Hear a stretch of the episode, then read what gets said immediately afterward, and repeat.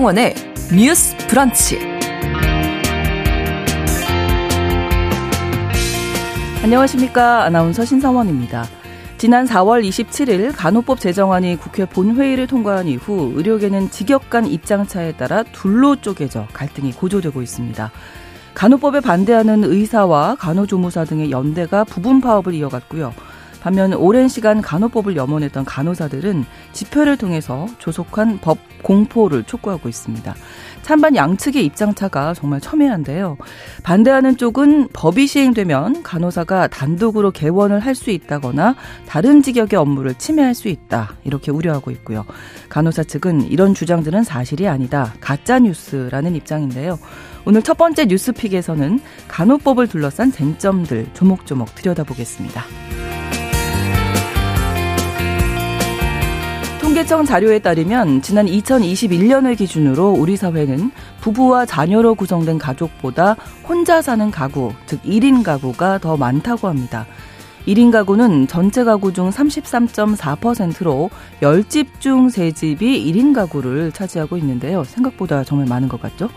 특히 1인 가구 중에서도 4060 중년 솔로 여성들을 직접 인터뷰해 그녀들의 삶과 고민을 책에 담아낸 분이 있습니다. 에이징 솔로의 김희경 작가인데요. 오늘 브런치 초대석에서 만나보겠습니다. 5월 12일 금요일 신성원의 뉴스 브런치 문을 열겠습니다.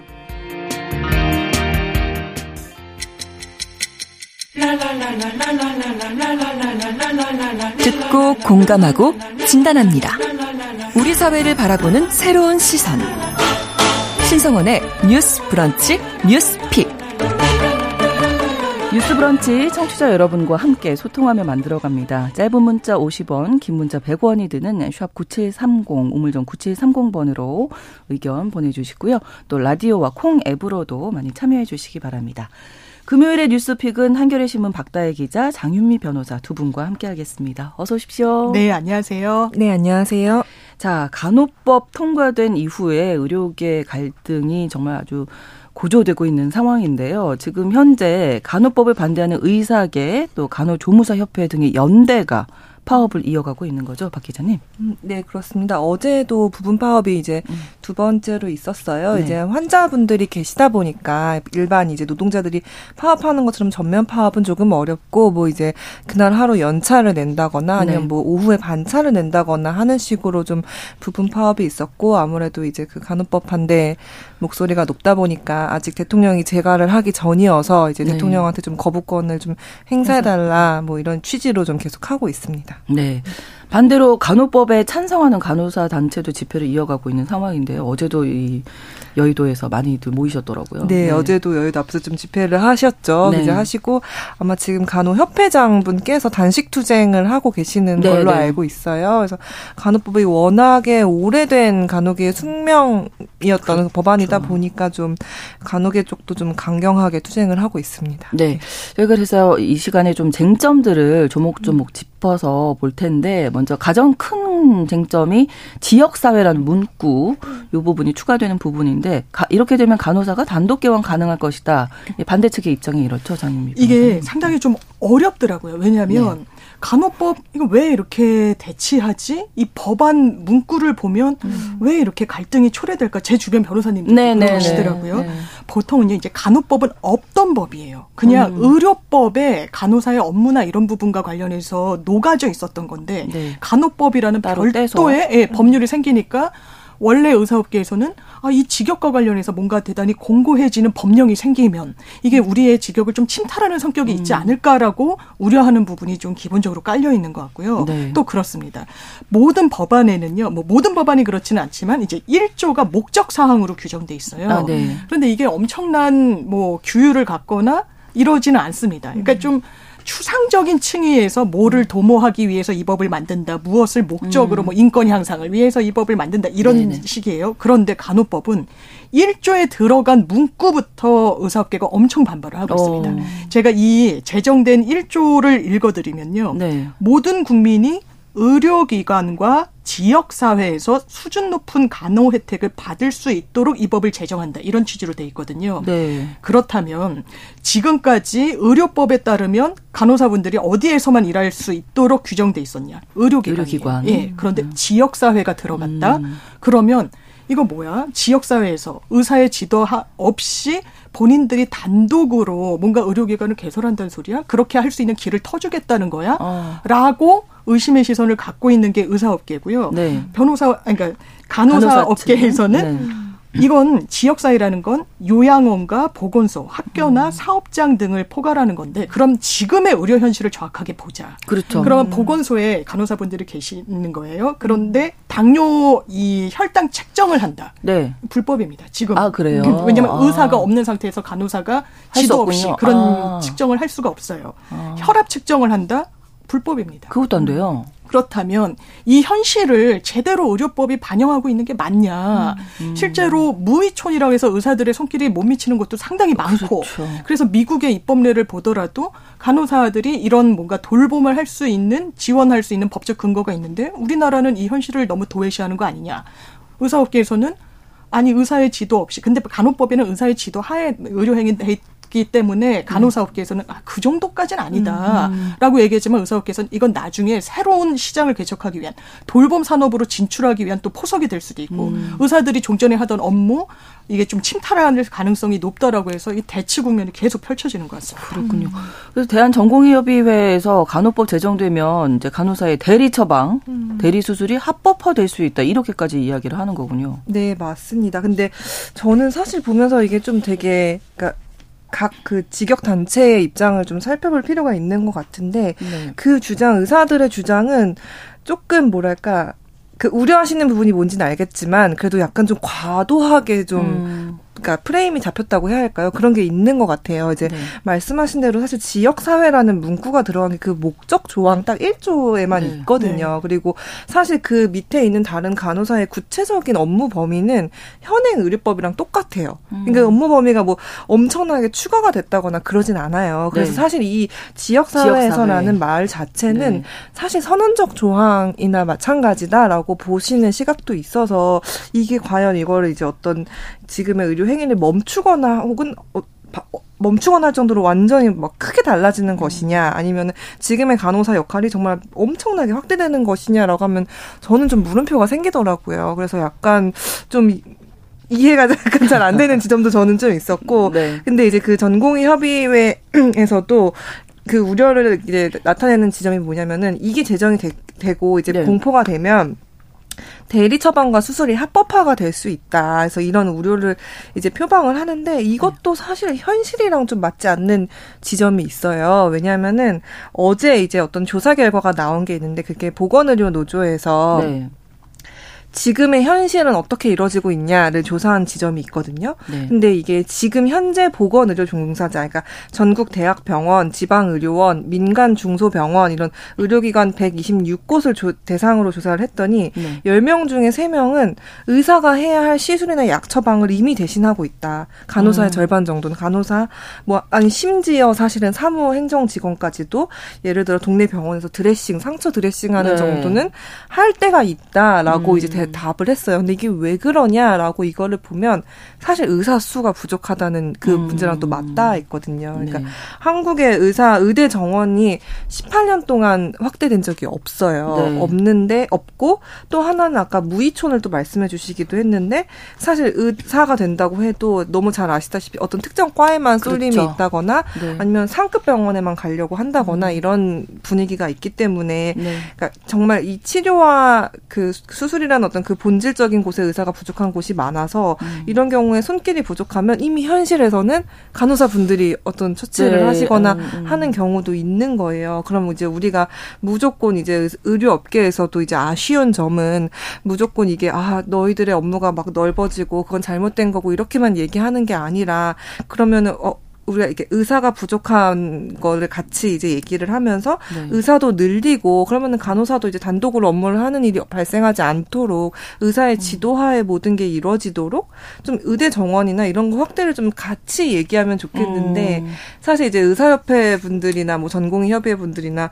의대 정원 얘기하면 정말 거세게 반대를 하시거든요. 네. 그래서 이런 현실을 좀 같이 여러 개를 음. 이 변수를 놓고 얘기해야 되는 거 아닌가. 그냥 이 간호법 만으로는 만. 사실 이 음. 모든 지금 상황을 판단하기는 좀 어렵지 않나라고 음. 좀 저는 생각을 합니다. 네. 그렇군요. 간호사 측은 뭐 대리 처방 대리 수술 아니다. 네, 네 이렇게 맞습니다. 주장을 하시는 거예요. 그렇게 할 수도 없다라고 하지만 그런 부분이 있어요. 저도 주변에 어르신들 보면 음. 당뇨는 되게 오래 장기화되잖아요. 그럼 기계적 으로 약이 딱 이제 네, 드시고 네, 네, 그 약만 예, 타서 드시면 되거든요. 그러니까 이 의료 현장에서는 이렇게 전문의가 관여해서 그때 그때마다 조제 해야 되고 제조해야 되면은 처방을 의사가 직접 내리지만 네. 이런 경우는 실제로는 간호사분들이 많이 하신다는 음. 거죠. 아까 수치로도 음. 나왔지만 네. 그렇기 때문에 아, 우리는 우리의 업무 범위를 명확하게 하고 싶다라는 음. 주장이 하나가 있는 거고요. 음.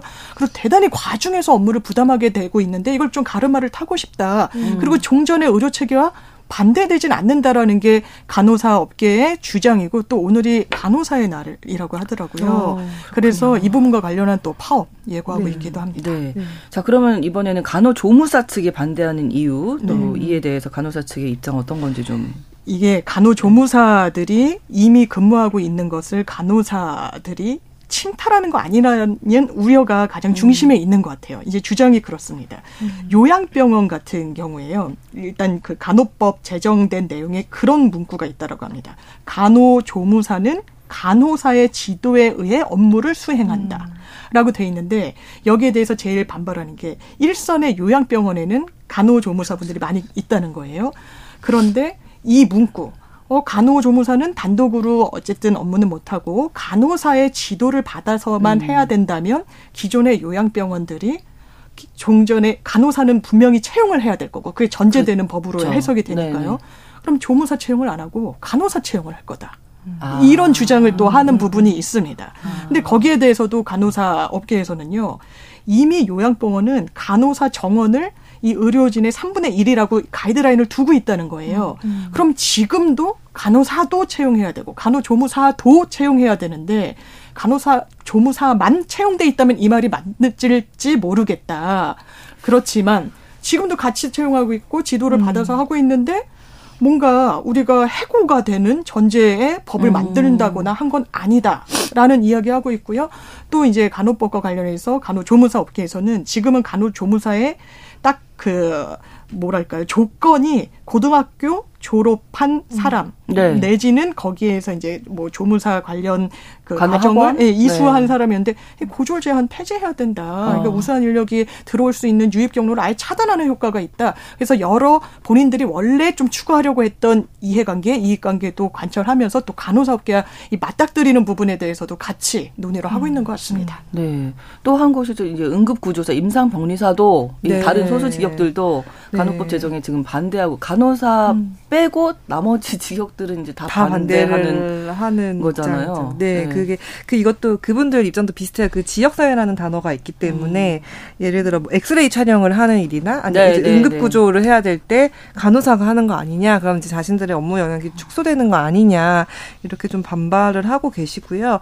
그 약간 그 간호조무사 관련 조항을 되게 변호사님이 설명을 잘 해주셨는데 저는 사실 고졸 말 이렇게 굳이 제안한 거는 좀 아쉽기는 해요. 좀 음. 차별적인 소지가 분명히 저는 있다고 생각을 하고 굳이 저희 사실 이제 직장 취업할 때도 학력 기준 이런 거 많이, 많이 네, 네, 없애는 추세잖아요. 근데 이제 이거를 굳이 둘 필요가 있을까? 네라는 음. 생각이 좀 들고 이게 사실 국민들 입장에서는 좀 아쉬우실 것 같아요. 왜냐면 이게 지금 아까 말씀하신 대로 결국 자기 그 그 속한 집단의 어떤 그 직역을 좀, 네, 예, 이해 집단끼리의 네. 어떤 싸움처럼 돼서 우리의 업무 범위를 지키겠다. 이게 좀 뭐 당연할 수는 있는데 그게 사실 그 의료와 돌봄이 굉장히 필요한 국민들 입장에서는 그런 싸움으로만 흘러가는 게 좀 굉장히 아쉬울 음, 거다. 그래서, 안깝죠 네, 사실 그 의대 그러니까 의사 그 협회에 대해서 이제 간호사 협회가 반발하는 것처럼 약간 의사, 간호사, 간호조무사 어떤 이런 위계 관계를 서로 좀 공고히 하려는 그런 좀 싸움이 음. 벌어지고 있는가 하는 점에서 좀 아쉬움이 많이 남습니다. 네. 쟁점들을 이렇게 쭉 보니까 대부분이 간호사의 업무 범위가 내 영역에 들어올까봐 음, 이제 이걸 우려를 하는 건데 아무튼 이게 좀 음. 어떻게 해결이 돼야 될 것 같은데 아, 그러니까요. 쉽지는 않겠다는 생각도 들고 각자의 입장도 이해는 갑니다만 네. 이거 어떻게 풀어가야 그러니까요. 될지. 그러니까 이 법안은요 간호법은 이미 국회 본회의는 통과가 된 거예요. 상황인 그런데 건데. 사실상 이제 윤석열 대통령이 대통령으로서 헌법상 부여된 권한으로 음. 법률안 거부권은 행사는 할 수 있습니다. 네네네. 근데 지속적으로 행사하기는 좀 부담이 되는 부분이 있죠. 그렇죠. 예.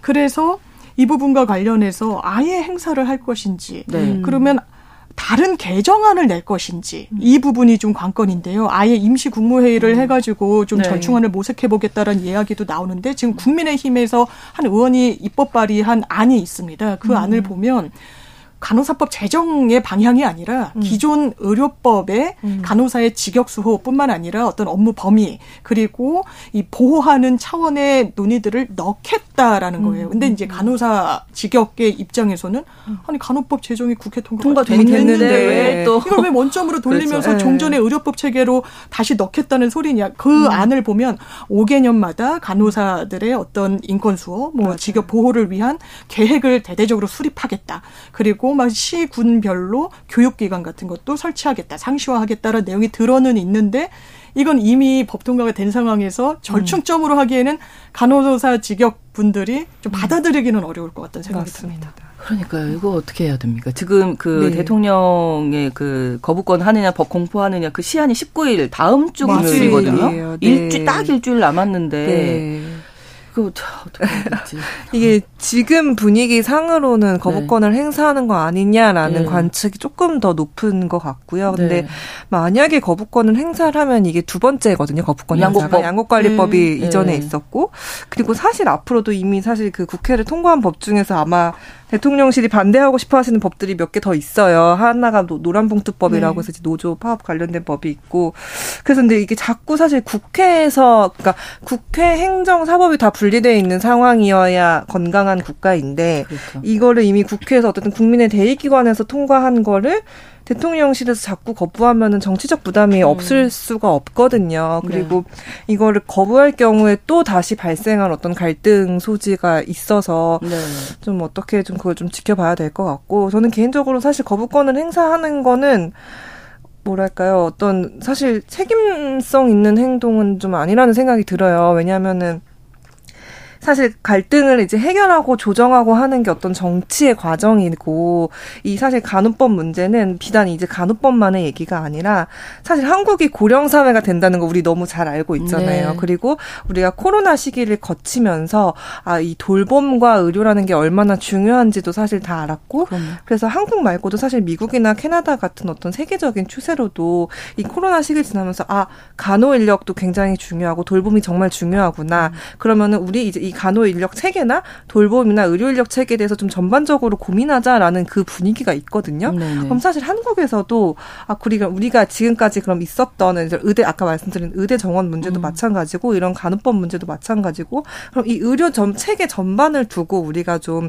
고민을 해보자 조정할 수 있는 부분은 같이 조정을 해 나가고 이런 여러 변수들 그래서 우리 돌봄 체계를 다시 짜자 뭐 이렇게 좀 음. 다른 제 그런 그런 제안을 한다던가 뭐 네. 이런 게 있으면 좋겠는데 네. 네. 큰 틀에서 이렇게 좀 조정할 수 있는 게 있으면 좋겠는데 이 법안 갖고만 얘기하면 무조건 이게 끝이 네. 없을 것 같아요. 거부하면은 네. 결국 그냥 그 집단 간 싸움이 계속 음, 되고 음, 이럴 거라서 좀 네, 어떻게 좀 네. 대처를 할지가 좀 궁금하기는 한데요. 지금 네. 뭐 대통령이 대선 후보 시절에 간호법 제정을 음. 약속했다라는 얘기 저희가 많이 얘기 네. 들었는데 그거 네. 갖고도 공방이 공방이, 공방이 그 있어요. 예, 약속을 네. 했느냐 안 했느냐를 놓고도 지금은 또 이런 네. 상황이어서 정말 네. 쉽지 않은 상황이다 싶은데 음. 5298번으로 어느 쪽이든 기득권 지키기 위해서 선동하지 말고 그만했으면 좋겠습니다. 음. 정부는 대책을 음. 과연 마련하고 있는지 궁금하다고 하셨고 네. 1719번으로 음. 지역에 지방의 의사 모집 어렵다고 하는데 음. 어느 직역이든 지역민의 음. 건강을 돌봐야 하는 게 우선돼야 하지 않을까 이런 얘기를 또 남겨주셨어요. CK님 돌봄 말씀하셨는데 앞으로 정말 이후가 걱정입니다. 음, 음. 코로나 때 의료 부족 정말 우리가 톡톡히 예 경험을 했는데 돌봄 관련한 사회적인 음. 논의가 많아지기를 바랍니다. 이런 음. 중요한 말씀 주셨어요. 음. 더 나누고 싶은 이야기 있으실까요, 두 분이? 저는 네. 아까 공약 말씀 네네네. 주셨는데 네. 공약으로 공식적으로 선언한 바는 없다는 게 윤석열 대통령 측 입장인 거는 같아요. 아, 선언은 네, 안 선언을 공약집에 넣지도 않았다. 근데 이제 음. 영상이 있고 그게 간호협회에서 올린 영상이기도 한데 아, 본인들의 이제 직역을 위해서 내가 힘쓰겠다. 음. 의회에서 통과되도록 하겠다. 그래서 음. 이제 팩트 체크를 해보면 대체로 그래도 약속한다고 보는 게 맞지 않느냐라고 언론이 음. 진단하는 것 같았습니다. 그렇습니다. 네. 이 문제 좀잘 네. 해결이 네. 됐으면 좋겠습니다. 첫 번째 네. 뉴스픽 마무리 짓고요. 두 번째로 넘어가겠습니다. 우리나라에서 조상의 재산은 거의 장남이 주재권 가지고 있죠. 그런데 어제 대법원에서 성별에 상관없이 최연장자인 자녀가 제사 주재권을 가져야 한다 이렇게 판결을 했는데 이게 그냥 저는 전통적으로 어떤 내려오는 건 줄 알았는데 법적으로도 이렇게 어, 돼 있었나 봐요. 네. 그러니까 네. 제가 이 관련 네. 기사의 댓글들을 봤더니 아 무슨 대법원이 우리 집에서 제사를 누가 지내는 어, 것까지 참견을 하냐. 네. 대법원의 태도도 사실 그렇습니다. 판시를 어, 보면요, 네. 당신들 마음이다라는 거예요. 아. 음. 당신들이 그거를 협의하고 합의를 봤으면 아들이 보든 딸이 보든 네. 그건 전혀 개입할 수 없겠다. 다만 합의가 되지 않은 경우, 음. 그래서 법원에 이 사건을 들고 온 경우에 누가 하는 게 맞는지를 가름을 타줄 때 이거를 어떻게 아. 하겠다라는 게 사실 요지인데요. 저는 네. 이 판시를 어제 어떤 기자분의 전화를 받고 처음 인지를 음. 하게 됐어요. 그래서 뭐 제사 주례자가 이제 뭐 아들에서 딸로 바뀌었대. 아니 그런 판결이 나왔나요? 이게 언제적 판결인가요? 라고 이게 되물었었는데 아, 네. 그렇습니다. 이번 판시의 음. 가장 요점은 네. 이렇게 합의가 되지 않았을 때 음. 제사를 누가 지낼지 가족 간의 다툼이 있을 때 연장자가 하도록 한다. 라는 연장자. 겁니다. 연장자. 그러니까 연장자는 딸이 될 수도 있고 아들이 그렇죠. 될 수도 있는 그렇죠. 거예요. 네, 네. 그래서 한 언론의 제목을 보면 누나가 남동생보다 제사 주례자가 될 수 있다라고 되어야 음. 한다라고 음. 대법원이 판시한 것이다. 이렇게 정리를 했던데 그렇다면 이 부분이 사실 그 히스토리가 있는 사건이었어요. 음. 이제 아버지가 두 집 살림을 해가지고 아. 예, 문제가 됐고 그러니까 감정이 좋을 수가 없는 거예요. 그렇죠. 일반 또 가정 형태가 아니었고 네네네. 네, 네. 이른바 배달은 동생과 관련해서 음. 이제 갈등이 있었던 건데 네. 여기에 대해서도 반대 의견이 있습니다. 여러분들이 이제 의견 주셨던 것처럼 네. 아니 대법원이 왜 참견을 해?라고 아. 해서요 대법관 중에서도 일부는 이거 만약에 합의 안 된다고 해서 법원이 가름을 타줘야 된다라고 판시할 게 아니라 네. 음. 가족 간에 다 수결로 하도록 해라. 어. 라고 한 판시가 아. 있어요. 반대 의견으로. 어. 다수결로. 예. 어, 그것도 그렇습니다. 뭐 어떻게 보면 좀 합리적인 것 같다. 이런 가족간의 일이니까. 예, 그러니까요. 네, 네. 예. 음. 근데 이게 과거의 판례를 깬 거예요. 어제. 네, 맞습니다. 네, 어, 어떤 그, 사연인지 좀 박다혜 기자가 어, 네. 자세히 전해 주시죠. 이게 제가 과거 판례를 찾아보고 좀 놀랐어요. 그러니까 어, 과거라고는 하지만 2008년이거든요. 그러니까 그렇게 먼 과거는 아닌데. 먼 과거 아니고 이미 호주제 폐지 이후기도 하고요. 근데 2008년에 그 대법원 판례가 이 제사 주재권과 관련해서 네. 상속인 협의를 최우선으로 하되 합의가 안 되면 적서를 불문 적자 서자죠 적서를 음. 불문하고 장남이 그리고 장남이 없으면 장손자가 아들이 없으면 장녀가 맡아야 한다라고 판결을 해서 굉장히 사실 이거는 어. 성차별적인 판례였던 그 손자가 먼저 거죠. 갔다가 네. 아니면 네. 딸이군요. 그렇게 손자도 어. 없을 경우에 딸로 딸, 다시 돌아오는. 네. 근데 이제 이번에 2023년은 그 이제 남녀 상관없이 이제 연장자 순으로 하라라는 음. 거였고요. 네. 그 아까 변호사님이 잠깐 말씀해 주셨지만 이 사연 사연도 보면서 제가 조금 네 아무튼 사연이 이제 그 한 A 씨가 이제 그 두 집 살림을 하고 네네네. 있었고 네, 네. 마침 근데 혼외 여성은 이제 밑에 아들이 있었던 있었고. 거고 본 음. 부인은 딸이 있었던 거여가지고 네. 이제 그 A 씨가 숨진 다음에 그 혼외 여성과 아들분이 그 A 씨의 유해를 그냥 납골당에 이제 모셨어요. 모신 거예요. 아. 그랬더니 이제 그 본 부인과 딸이 유해를 돌려달라 이러면서 사실 소송을 아. 제기를 하셨어요. 근데 1심, 2심에서는 다 그냥 아 제사 주제자는 협의가 이뤄지지 않았다면은 남성이 하는 아들이다. 게 맞기 아. 때문에 아. 아들이 있는 쪽을 가는 게 맞다라고 해서 3심까지 온 거였는데 음. 이번에 대법원에서 그걸 깬 거죠. 아 네. 그렇군요. 네. 유해 인도 소송 이었다고요, 이게. 네. 네. 그렇습니다. 왜냐하면 이게 시신을 돌려달라라는 게 유해를 인도해달라는 거잖아요. 네. 통상적으로 보기 어려운 소송 형태인 음. 건 맞아요. 부동산 인도, 음. 건물 인도는 많이 하거든요. 음. 아. 그런데 이게 화장을 임의로 해보고 누나들이랑 협의를 하지 않았다 보니까 이런 소송 형태로 음. 가져가게 됐던 겁니다. 그렇군요. 네. 네, 최정옥님께서 재산의 형편이 되고 조건이 되는 자식들이 모시면 되는 것이지 서열을 만드는 것은 음. 현실에 맞지 않다고 생각합니다. 이렇게 음. 의견을 주셨습니다. 이 이야기 저희가 2부에서 바로 또 다루도록 하겠습니다. 11시 30분부터 일부 지역에서는 해당 지역 방송 보내드리겠습니다.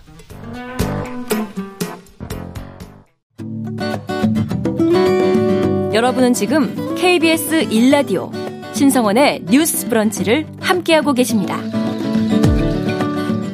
자, 대법원 판결이 최연장자인 자녀가 제사의 주재권을 가져야 한다 이런 판결이 내렸는데요. 그 뭐 조목조목 좀그 네. 뭐라고 했는지 궁금하네요. 네. 대법원에서. 사실 이게 성차별적인 관습법을 대법원이 인정해 왔다라는 거죠. 그러니까 그렇죠. 대법원 판례가 바뀌기 위해서는요. 전원 합의체로 해야 됩니다. 종전에 음. 저희가 제가 변호사가 되고 되게 놀랬던 게 아, 네. 대법원이 대단히 힘이 세구나라는 오. 생각이었어요. 왜냐하면 국회 입법하는데 저희가 아까도 다뤘지만 간호법 엄청 지난한 다툼을 네네네. 해야 되고 그러잖아요. 근데 판례로 설시가 되면 실제로 재판 당사자인 법관 거의 법률보다 훨씬 강력하게 이걸 하나의 가이드라인으로 삼습니다. 아. 당사자들도 변호사도 의견서를 개진할 때 어, 팔, 대법원 태도가 이렇습니다. 라고 아. 하는 거예요. 그래서 이거 굉장히 강력하구나라는 어, 네, 인상을 받았는데 이걸 바꾼다는 것도 사실 법을 바꾸는 거와 진배가 없는 거예요. 음. 그렇기 때문에 전원 그러니까 대법원 대법관들 모두 모두가. 이 절차에 음. 참여를 해야 되는 건데요. 가장 큰 거는 헌법 정신에 맞지 않다라는 거예요. 음. 이 남녀 차별을 금지하고 있고 거기에 헌법 규정까지 갖고 있는데 종전에는 장자다, 호주제다라고 했지만 그것이 다 제거되고 음.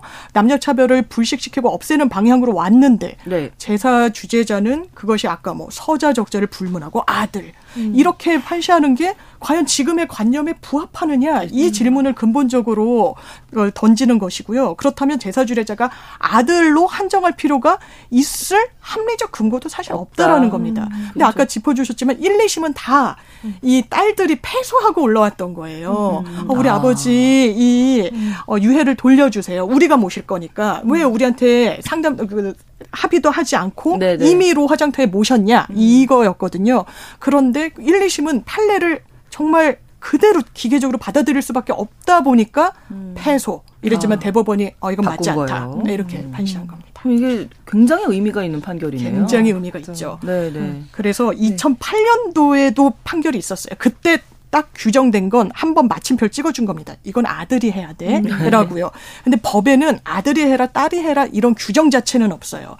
다만 민법에 이런 제사를 지내는 사람과 관련해서 네. 규정을 한 그런 게 있는데요. 아, 민법에 있어요. 예, 민법에 있는데요. 네. 실제로 제사 주제자가 이 봉분 근방에 땅도 가져야 되고 제사에 오. 관련된 재구 도구들도 그 사람 소유로 해야 된다. 재산권이 재산권을 가름을 타줬는데 왜 그러냐면 상속, 그러니까 사람이 자연적으로 사망함과 동시에 그 법정 지분대로 상속을 딱 받는 겁니다. 음. 그거는 법률적으로 확정이 되는 건데 이런 제사와 관련된 재산은 한 명이 한다라는 거예요. 음. 한 명이 하기 때문에 나눌 수 없는 자산이고 2008년도에 판례를 보면 그 한 명이 왜 아들이어야 되냐. 음. 법은 없지만 우리의 관습법 그리고 우리의 조리 그러니까 우리의 법 상식이라고 보시면 돼요. 그런 표현을 쓰는 건데 어떤 정당성과 사회적인 예측 가능성을 고려할 때 아들이 하는 게 맞다라는 판시를 과거에 했던 겁니다. 음. 근데 이제 시대가 많이 변했고 바뀌었죠. 지금 그렇지 않다 이렇게 네. 대법원이 또 어, 이렇게 판결을 내려줬는데 음. 이번 판결처럼 양성평등 관점에서 이렇게 변화를 준 그런 판단들이 더 있을까요? 네, 네. 있어요. 이게 그 말씀하신 사실 가족 관련한 민법이나 이런 걸 보면 성차별적인 조항이 아직 네. 좀 많이 있거든요. 근데 저희 문화도 마찬가지로 이제 결혼식 문화나 장례식 문화나 이제 한 번씩 하신 분들 말씀 네. 들으면은 이렇게까지 차별이 네, 있는 줄 네. 몰랐다라고 말씀을 많이 하시더라고요. 근데 그 또 비슷한 것 중에 하나가 예, 그러니까 저희 회사는 이제 몇 년 전에 없어져서 통일을 했는데 네. 그 조부모 이제 사망할 경우에 음. 뭐 경조금 연차 휴가 그 쓸 수 있는 음. 게 이게 친조부모냐 그러니까 친할머니 친할아버지냐 음. 외할머니 외, 외할아버지냐에 따라서 음. 달라지는 그러니까 조항을 다르게 한 곳들이 되게 여러 곳이 있을 거예요. 근데 음. 저희도 몇 년 전에 그거를 문제 제기해서 통일을 시켰거든요. 네, 네. 근데 실제로 어떤 회사에서 계신 분이 이게 회사에서 그거를 따로 이게 차별적으로 한 거는 성차별적이다라고 해가지고 국가인권위원회에 이제 진정을 낸 경우가 있고 네. 인권위가 이제 올해 아 그 이제 그 해당 회사 그 대표이사에게 똑같이 경조 휴가를 주고 음, 똑같은 그럼요. 금액의 경조금을 줘야 한다. 그러니까 회사 휴가 개, 그 개정을 뭐그 규정을 개정하라 이렇게 좀 권고를 한 적이 있고 네. 근데 아마 규정 대부분 좀 다를 수 있을 걸요. 그래서 음. 이거는 좀 이제 통일을 해 나가야 되는 부분인 것 같고 네. 제가 예전에도 한번 좀 언급을 한 적이 있는데 엄마 성을 따를 수 있게 하는 음. 거에 아, 대해서는 네. 조금 좀 적극적으로 더 나아갔으면 좋겠어요. 이제 음. 왜냐하면은 지금 이제 혼인신고 할 때 이미 우리가 엄마 성을 따르게 할 것인지 말 것인지를 정하라고 돼 있기도 하고 근데 그게 사실 혼인신고와 또 이 자녀 출생과의 그 갭이 있는데 그게 또 혼인신고할 때 정하는 것도 되게 불합리하잖아요. 음. 그래서 대부분 많은 주변의 부부들을 보면 근데 그 신고를 혼인 신고를 할 때는 그거를 신경을 안 쓰고 넘어가는 경우가 그렇죠. 많아요. 근데 나중에 우리가 자녀를 출산을 했는데 우리 부부끼리 좀 의논을 해보니 이렇게도 했으면 좋겠다라고 했을 때는 다시 엄 청난 그 소송을 거쳐서 그거를 바꿔야 아. 되더라고요. 성품 변경을 원하면. 그래서 이런 거에 대한 좀 불합리함을 말씀하시는 경우도 음. 많고 이 오늘 나온 이 파, 아, 어제 나온 이 음. 판례가 결국 그거잖아요. 이제 집안이 한국에서의 이 가게가 유지된다는 거는 어떤 장남 혹은 어떤 남성의 이걸로 유지가 된다는 거를 깬 거잖아요. 네. 근데 이제 성씨를 유지하는 일도 사실 아빠 성만 따르게 하는 거는 음. 이 가게라는 게 여전히 우리가 호주제도 폐지가 됐는데 이 성씨라는 건 그러니까 아빠 성으로만 이렇게 좀 이제 계속 내려온다는 네. 네. 그거가 과연 이 요즘 사회에도 맞는 것이냐라는 좀 문제를 제기하시는 분들이 있고 사실 아빠 성만 따를 수 있게 또 하면 한부모 가족이나 뭐 네, 그렇죠. 다른 뭐 입양 가정이나 이런 네, 데좀 네. 차별적으로 음. 좀그 작용할 수 있는 소지도 있기 때문에 우리가 음. 조금은 이거를 오픈해놓고 얘기를 해보면 좋지 않을까 음. 저는 그런 생각이 많이 듭니다. 그러니까 영상병도 우리가 많이 외치지만 네. 그게 네. 실천이 되려면 아까 음. 변호사님 말씀해주신 네. 건 법적으로 좀 뭔가 딱 이렇게 아, 정립이 되는 게 정말 중요하겠어요. 정말 중요한 네, 겁니다. 그래서 각 분야, 그러니까 남녀 고용평등에 관한 법률 그리고 음. 다 규제가 돼 있는데요. 음. 법적으로도 보완해야 될 부분이 이를테면 많은 거예요. 직장 내 괴롭힘 이제 하급 음. 직원을 음. 괴롭혔을 때 이게 여성인 경우도 많고 했는데 음. 형사처벌 조항은 괴롭힌 당사자한테는 가지 않습니다. 희롱성 뭐 발언을 했다라고 음. 처벌하지 않고 사용주가 음. 이런 문제 제기를 했다는 이유로 뭐 어떤 인사상 불이익을 주면은 이제 처벌을 받는 정도예요. 아. 그러니까 이거를 어쨌든 가벌성을 좀 넓혀야 되는 거 아니냐 이런 문제 제기들도 항상 많이 따르는 것 같습니다. 네, 알겠습니다. 금요일에 뉴스픽 마치겠습니다. 한겨레 신문 박다혜 기자, 장유미 변호사 두 분과 함께했습니다. 고맙습니다. 고맙습니다. 감사합니다. 감사합니다.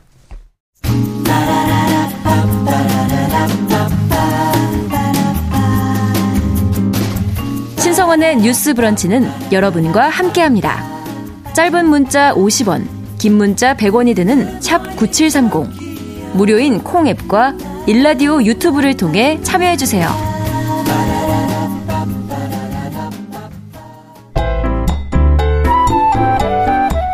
인물을 만나봅니다.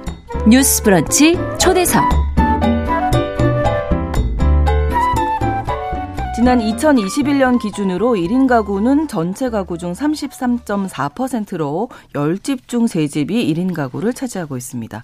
오늘 브런치 초대석에서는 1인 가구 중에서도 4060 중년 솔로 여성들을 직접 인터뷰해서 그녀들의 삶과 고민을 책에 담아낸 분이 계셔서 모셨는데요.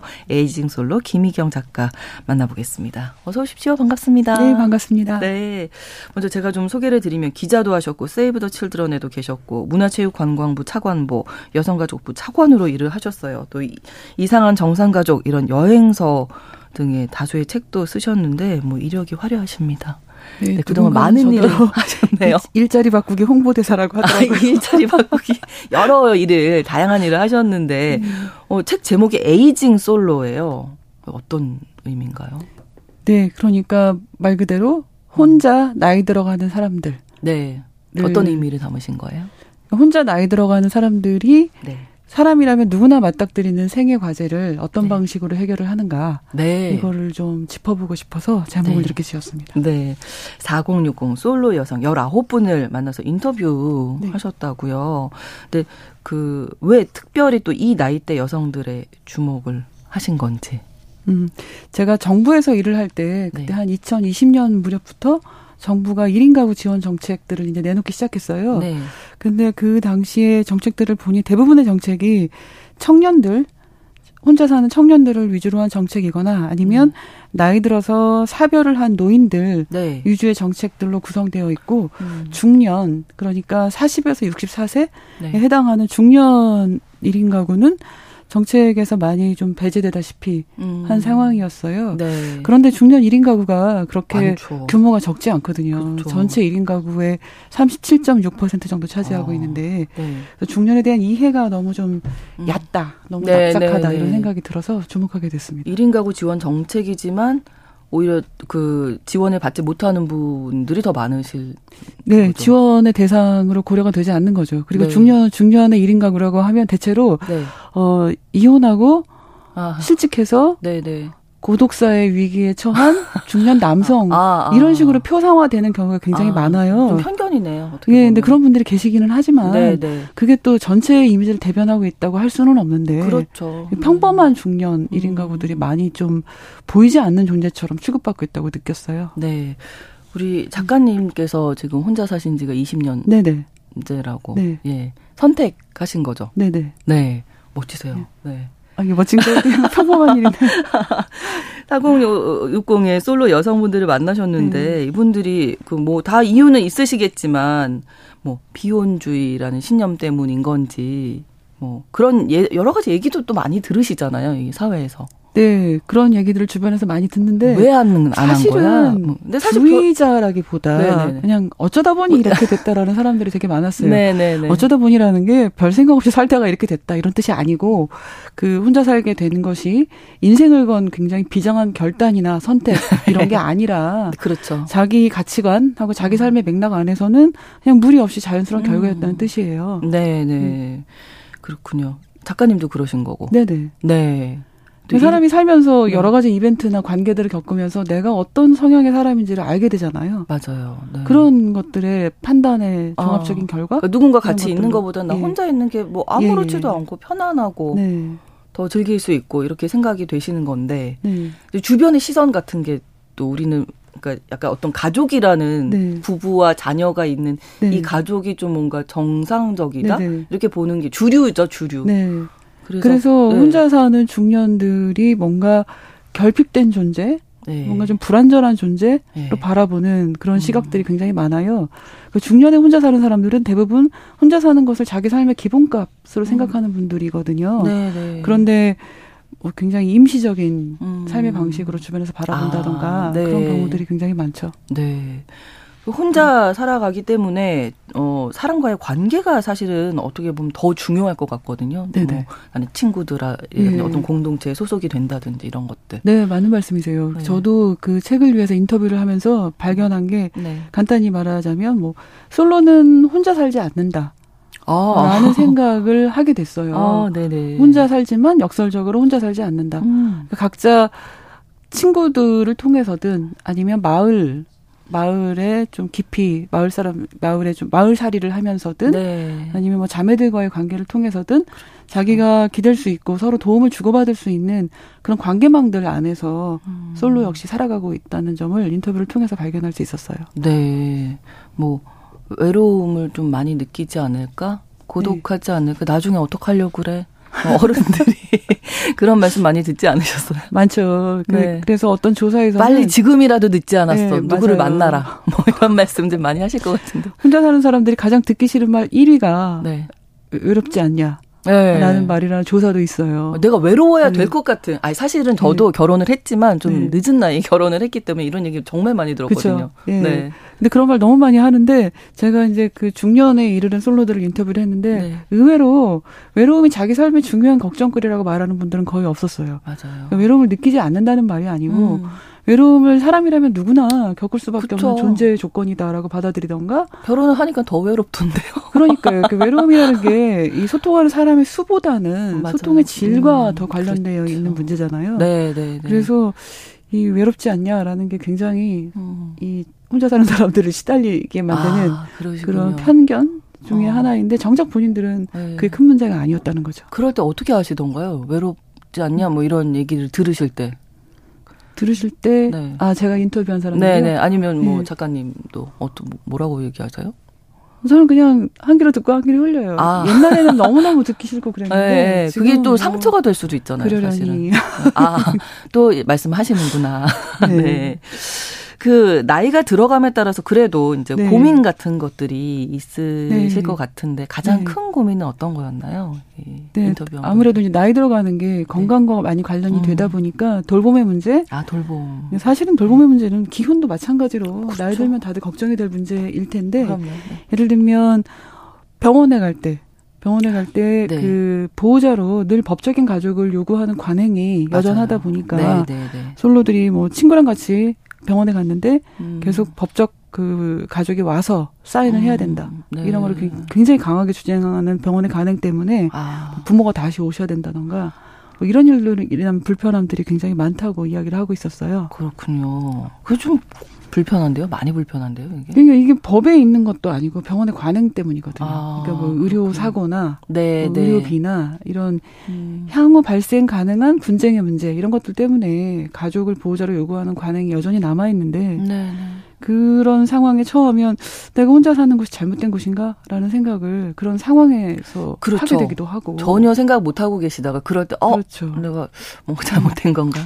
그렇죠. 예, 뭐 예. 어떤 소수자들도 그런 음, 문제에 직면하면 그렇죠. 굉장히 내 존재 조건에 대한 부정처럼 느껴져서 네. 그런 관행들은 좀 빨리 없어져야 되는데 좀 안타깝습니다. 음. 또 초고령 사회가 되면서 아마 모두의 고민이지 않을까 싶은데 이제 어, 은퇴를 하시고 또 경제 활동도 계속 하셔야 네. 더 남은 이후의 삶을 사실 수 있는 건데 경제적인 부분도 또 걱정되는 부분이잖아요, 사실. 그렇죠. 그 노후의 경제에 대한 네. 불안은 사실 이건 기혼, 비혼 뭐 다 무관하게 네. 모든 사람들이 갖고 있는 거고 그리고 이 불안이라는 건 상대적인 거라서 그렇죠. 비교를 하기 시작하면 끝도 없는 거죠. 네. 끝도 없는 건데 네. 그게 얼마나 필요한가 돈이 얼마나 필요한가로 접근하면은 안 될 것 같고요. 네. 그리고 제가 만난 분들은 사실은 그 미래에 대한 경제적인 불안을 좌우하는 것이 소득보다는 주거 안정성이었어요. 아. 그러니까 주거 안정성이 꼭 자가여야 안정성을 확보할 수 있는 게 아니라 네. 자가가 아니어도 좀 장기적으로 좀 마음 놓고 좀 편하게 살 수 있는 그런 그 질 좋은 주거 네. 이런 것들이 모든 사람한테 접근 가능하면 음. 그런 뭐 노후에 대한 불안 같은 것들은 많이 해소될 수 있을 것 같고요. 네. 제가 만난 분들 중에 3분의 1 정도는 어 한국 그 기준으로 저소득층에 해당하는 분들이셨는데 네. 그 미래에 대한 경제적인 불안 이런 것들이 돈보다는 네. 내가 어떤 관계망들을 맺고 살아가고 있는가 를 통해서 많이 해소되는 모습도 볼 수 있었습니다. 아, 네. 그렇군요. 저희 청취자 여러분들이 이 이야기 들으시면서 또 의견 보내주고 계시네요. 2419번으로 결혼을 하든 아니든 누구든 외롭습니다. 인생은 고독하니까요. 이렇게. 남겨주셨고. 4222번으로 요즘은 홀로 사는 사람들이 많은 것 같아요. 그래서 라디오를 친구 삼아서 대화하는 것도 좋을 듯 합니다. 저희가 좋은 내용 많이 보내드리겠습니다. 네. 심경용님, 외로움도 개인차가 있고 정작 걱정되는 건 지금 이제 말씀 나눈 노후 문제일 텐데 내 몸이 성치 않을 때 어쩌나 이게 좀 걱정이 되 신다고 이렇게 네. 말씀 남겨주셔서요. 아마 많은 그 인터뷰 하신 분들도 비슷한 얘기 많이 하셨을 것 같아요. 네, 네. 네. 정책적인 부분으로 좀 이야기를 하고 싶은 것이 이제 여성가족부에 계셨기 때문에 네. 아까 잠깐 말씀해 주셨지만 정부의 1인 가구에 대한 인식은 어떤지 어떤 방향으로 지금 이제 나아가고 있는지 좀 궁금합니다. 정부의 정책을 제가 일한 정부는 지난 정부였기 네네네. 때문에 네, 네. 그 자세하게 아는 것은 그 음. 범위에 국한돼 있다라는 걸 전제로 이제 네, 말씀을 드리면 정부의 1인 가구 지원 정책이 아까 말씀드렸듯 2020년 정도부터 이제 나오기 시작했는데 네. 아직까지도 되게 조심스러운 정책이에요. 음. 그러니까 1인 가구 정책 지원 정책을 한다고 해서 1인 가구를 장려하는 것은 아니다. 굳이 아. 이런 굉장히 조심스러운 이 네. 토를 달면서 정책들을 설계하는 것들을 좀 볼 수 있었고 네.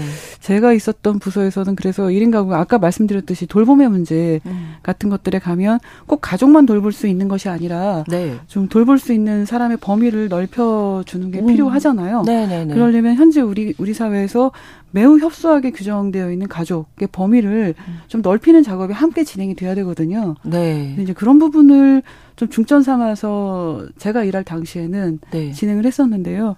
그런 부분이 지금은 정부가 바뀌면서 많은 부분들이 지금 바뀌고 있는 것 같아서 네. 조금 안타깝긴 합니다. 그러니까요. 그 얼마 전에도 용해인 의원이 네. 그 현행법상 결혼과 혈연으로만 가족으로 인정하는 거 이제는 친구, 연인 등 함께 사는 사람들에 대해서도 네. 어, 가족으로 그 의미를 넓히자 이래서 생활 동반자법 발의해서 저희가 이 내용도 이, 저희 시간에 다뤘었는데 1인 가구 늘어나고 있는 시대에 네. 정말 필요하지 않나 싶은데 그렇죠. 생활 동반자법. 그렇죠. 그러니까 함께 생활을 하고 네. 서로 돌보는 관계라면은 네. 동반자 관계로 인정을 받고 아까 네. 말씀드린 뭐 병원에서 돌봄 네. 보호자라든가 정말 막 6개월 동안 연락도 안 드려도 어머니 자, 갑자기 오시라고 해서 깜짝 놀라시고 그러니까 제가 부토크 하는데 한 분이 네. 울먹울먹하면서 그 말씀을 하셨어요. 아, 예. 왜, 왜 그래야 되는지 모르겠다면서. 네네네. 더 오히려 걱정을 네. 끼쳐드릴 수도. 있는. 그, 그, 어, 같이 일, 일하는 뭐 동료라든지 친구들도 네.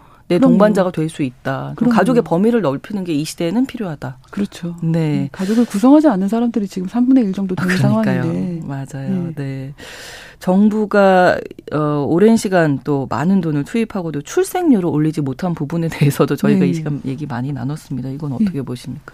출생률이 올라가지 않는 이유에는 되게 복합적인 이유들이 많습니다. 이거 뭐 세계에서 가장 비싼 양육비 문제 때문이라던가 네. 수도권 과밀 현상 여러 가지 네. 이유들을 들 수가 있는데 저는 어, 앞서 시간에서 말씀드렸지만 그 성차별 문제를 네. 좀 언급하고 싶어요. 음. 우리나라 공공보육 비율은 지금 상당히 많이 올라갔습니다. 그런데도 이제 해결이 안 되는 게 집안에서 아무리 공공보육이 늘어나도 집안에서 꼭 해야 되는 양육의 문제, 가사노동이 있잖아요. 근데 아직까지도 한국은 맞벌이는 되지만 네. 맞돌보면 안 되는 네. 그런 상황에 처해 있기 때문에 음. 아직도 일하는 여성이 한 남성보다 서너 배 많은 시간을 음. 가사노동과 돌봄에 쓰고 있잖아요. 네. 그런데 이게 꼭 무슨 또 남성의 태도 이런 문제가 아닌 음. 게 지금 한국의 남녀 임금 격차가 네. 15년째 OECD 부동의 1위를 하고 있어요. 그렇더라고요. 30% 정도 네. 나거든요. 저희가 어제 이 문제 다뤘거든요. 네, 네. 그러니까 돈을 더 많이 버는 사람이 더 길게 밖에서 일하는 게한 네. 가정에서 보면은 더 합리적인 음. 선택일 수밖에 없잖아요. 네, 네. 그러니까 이런 부분들이 좀 같이 해소가 돼야 네. 일과 양육이 좀 병행 가능한 일이 될 텐데 음. 그런 부분들에 대한 관심은 아직도 너무 적은 것 같아서 음. 좀 안타깝게 생각합니다. 전체적인 패러다임이 좀 바뀌어야 네. 되겠다. 인식이 바뀌어야 되겠다. 이런 말씀이시고요. 네. 1인 가구는 뭐 앞으로도 계속 늘어나지 않겠습니까? 그렇죠. 전 세계적인 현상이에요. 네. 이번에 이렇게 19분을 인터 인터뷰 하시면서 음. 어떤 점이 가장 이제 작가님 스스로도 혼자 사시는 네. 분이시고 어떤 점을 가장 이야기하고 싶으셨을까요 책에서? 네, 그러니까 책에는 여러 가지 제도적인 문제를 짚었지만 네. 지금 짧은 시간에 제가 하나만 말씀드리면 네. 예를 돌봄의 범위를 넓히는 것 아까도 네. 우리가 얘기를 했지만 우리 가족 돌봄 휴가가 있단 말입니다. 가족 네, 돌봄 네. 휴가는 법적인 가족을 대상으로만 쓸 수가 있잖아요. 네. 그런데 그 친구랑 같이 사는 관계라면 네. 친구가 아플 때에도 돌봄 휴가를 쓸 수 있도록 이렇게 좀 돌봄의 범위들을 좀 넓혀주는 작업이 아. 그렇게 어렵지도 않을 것 같고 네. 이게 시급하게 도입돼야 된다고 생각을 해요. 네. 외국에서는 건강 돌봄 대리인을 가족이 아닌 사람도 지정할 수 있는 그런 제도들이 이미 있거든요. 아, 그렇군요. 네, 그래서 우리 네. 사회가 1인 가구가 증가하는 속도가 굉장히 빠른데 음. 그거에 발맞춰서 이렇게 좀 돌봄의 범위를 넓혀놓는 그런 정책들을 같이 시행한다면 음. 정부로서도 부담이 좀 줄어드는 그런 방향이 아닐까 생각합니다. 네, 돌봄의 범위를 넓히는 것. 네네. 네, 그리고 어, 가족에 대해서도 범위를 좀 넓혀야 되고. 네네. 네. 좀 더 유연해질 필요가 있죠. 전체적으로 네. 세, 참 많이 바뀌고 있다 이런 생각은 들긴 하네요. 네네. 네, 말씀 나누다 보니까. 네. 네. 알겠습니다. 그, 더 나누고 싶은 이야기 없으십니까? 네. 네. 남기고 싶은 이야기. 어, 혼자 살아가는 사람들이 혼자 네. 살아가는 걸 자기 삶의 기본값으로 채택한 사람이 뭐 이상하거나 결핍됐거나 아, 전혀 그렇게 보이지 않고 네. 그냥 그럴 수 있는 자연스러운 여러 가지 선택지 중에 하나 네. 받아들여졌으면 좋겠어요. 네, 자연스럽게. 네네. 네, 자꾸 뭘 물어보지 마시고. 왜? 왜냐는 질문 좀 그만하시고. 자꾸 질문 그만하시고. 네, 알겠습니다. 브런치 초대석에서 오늘 에이징 솔로라는 책을 내신 김희경 작가님과 함께 이야기 나눴습니다. 오늘 좋은 말씀 고맙습니다. 네, 감사합니다. 애덤 리바인의 No One Else Like You 끝곡으로 전해드리면서 신성원의 뉴스 브런치 금요일 순서 마치겠습니다. 저는 월요일 오전 11시 5분에 다시 찾아오겠습니다. 고맙습니다.